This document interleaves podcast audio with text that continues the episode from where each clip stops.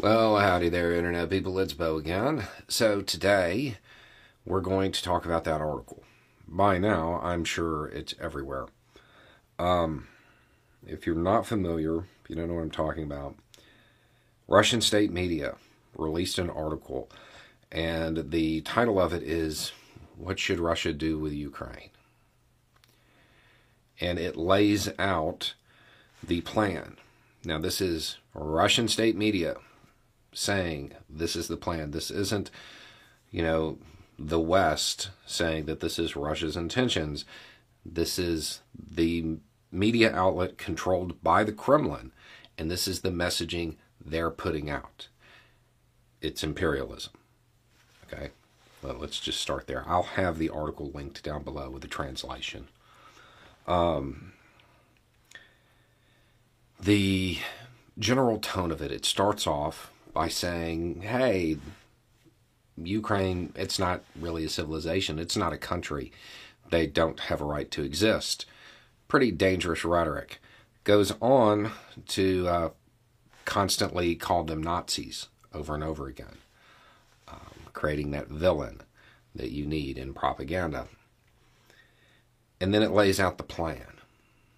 The plan is to divide the country and uh, everything to the east becomes a Russian territory that is going to be administered, at least temporarily, you know, not, not forever, but for some time, how long, we don't know, it could take a while, at least a generation, um, it'll be administered by Russia. And the western part that, that they don't conquer, well, that's where all the haters will go. So all those people who had the lovely messages for me after I suggested that Russia would engage in forced relocation of people, well, now the Russians are saying they're going to do it. Um, it, it's it's pretty wild rhetoric. Um, it is again, it's coming from the official state outlet, and that's their plan. They claim to hold the right to engage in trials afterward to determine whether or not somebody was evil and collaborated with the government that they don't like in this country that they have decided to colonize and take over. Um, the, this should be a concern. This should be a concern for a lot of people. Um, generally, when countries go down this road and start using this kind of rhetoric, um, especially in, in, state outlets like this, uh, there's there aren't a lot of countries that turn back from this. There aren't a lot of countries that suddenly wake up and say, "Oh, wait, that wasn't such a good idea." Um, there is uh, discussion of how they plan on re-educating the populace in, in, the part that they're going to administer, the part they're going to colonize. Um, it, it's it, it's rough stuff.